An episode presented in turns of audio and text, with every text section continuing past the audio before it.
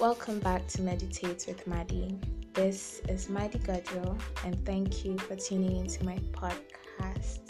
So I was thinking, guys, maybe I should stop saying Maddie Godwill and be like, just use my real name, Madara Godwill, because that's my name.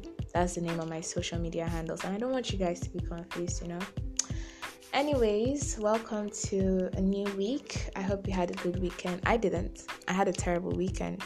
Sad news everywhere. I was quite sad, but I'm hoping that this week could be different. I'm hoping that you're starting this week with positivity, because I'm trying to, so we're on the same page, I guess. Today we are going to be talking about something that I am currently guilty of. Total honesty, I am currently guilty of this thing. Don't be the hero, as you can see the topic. I don't know how many of you have heard of the savior complex, aka white knight syndrome. Knight is spelled as Knight, as in knight in shining armor, so I don't know how many of you have heard of that complex, but I'm currently guilty of it. What exactly is savior complex? Savior complex describes the need to save people by fixing their problems. Having the savior complex leads you to feel good about yourself only when helping someone. It makes you feel like your purpose is to help people, and it makes you expend so much energy in trying to fix others that you end up burning out. Now, don't feel guilty if this is you, because this is me too. You're not alone in this, but I'm going to give you some signs as to what savior complex, like some signs of savior complex, so that in case you look at yourself and you feel that this is you, you could start fixing it, because it has very negative effects. One of the signs of savior complex is vulnerability attracts you.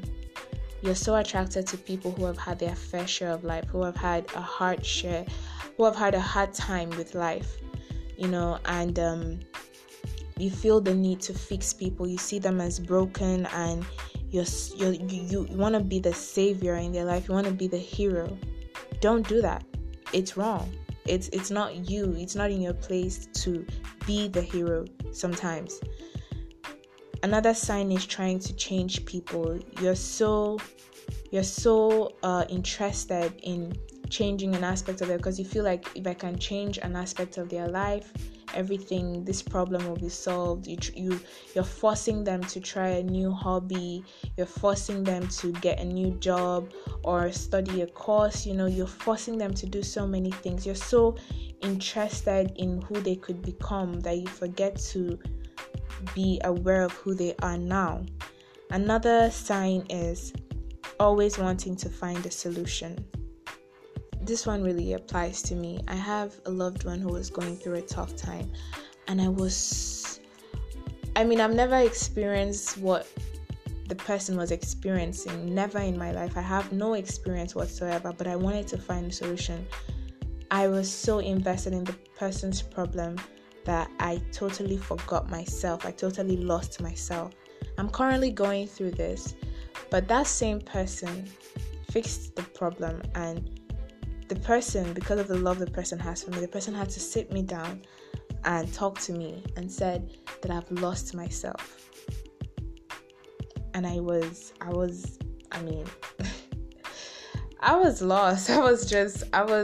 I don't know the word to use.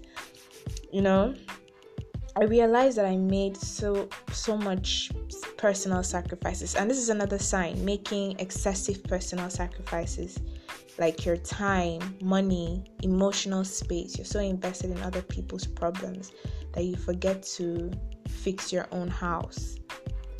One of the effects of the savior complex is burning out. Like, you're burnt out, you're drained, you're giving every other person your energy. You don't even spend energy on yourself, on your problems. You're just everybody first before me, which is cool in some aspects. But like, when you're so invested in helping people, that when you're so invested in saving people, that you think that you're the only one that can have a solution to their problem, that's sick. Not sick, let me not use the word sick, but it is detrimental to your mental health. I'm speaking from experience here. Another effect of this savior complex is disrupted relationships.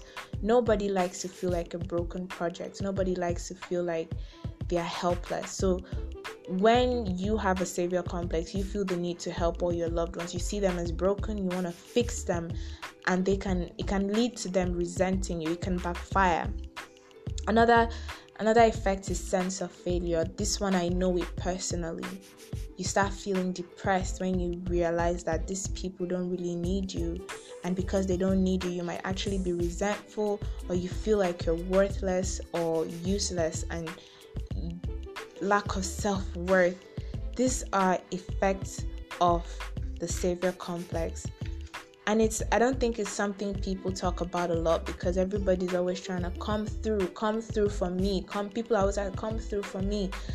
But like, what happens when we exceed our limits and we are burnt out and we don't know how to even help? We don't know what this person is going through, and instead of asking how can I help, we are forcing ourselves to save them even when they don't need our help.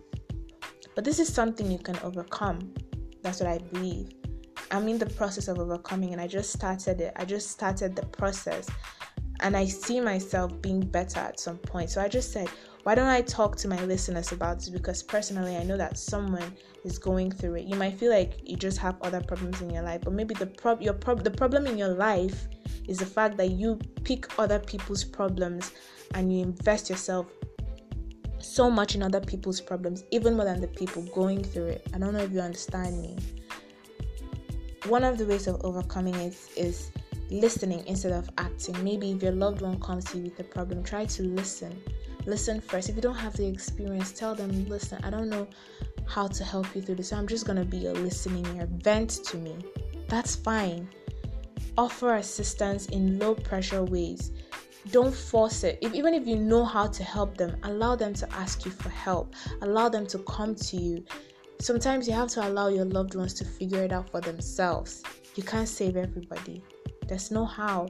Remember, you can only control yourself. You can't control other people. You can only control your outcome. You can't even control your outcome sometimes. So why do you try to control other people? Another way of overcoming it is self-exploration. Sometimes we want to help. We are so invested in other people's problems in order to forget our own problems. Maybe you're going through the same thing maybe the person is going through the same thing you went through, and you want to help the person because you couldn't help yourself. It's a traumatic experience and you are projecting. So I'm gonna stop here because I noticed that this episode is really long, probably because it's very personal to me.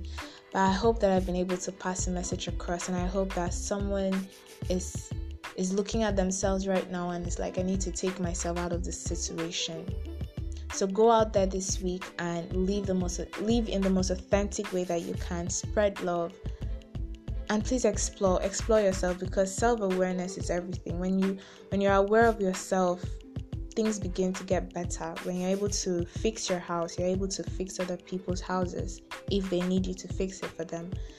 Please do not forget to follow me on Instagram, Twitter, and Facebook at Madara Godwill, and leave a feedback in my DMs if you would like. And also, please share this podcast if it resonates with you, or if you would like to share it with a friend. I would appreciate it. I will be back next week. Have an amazing week.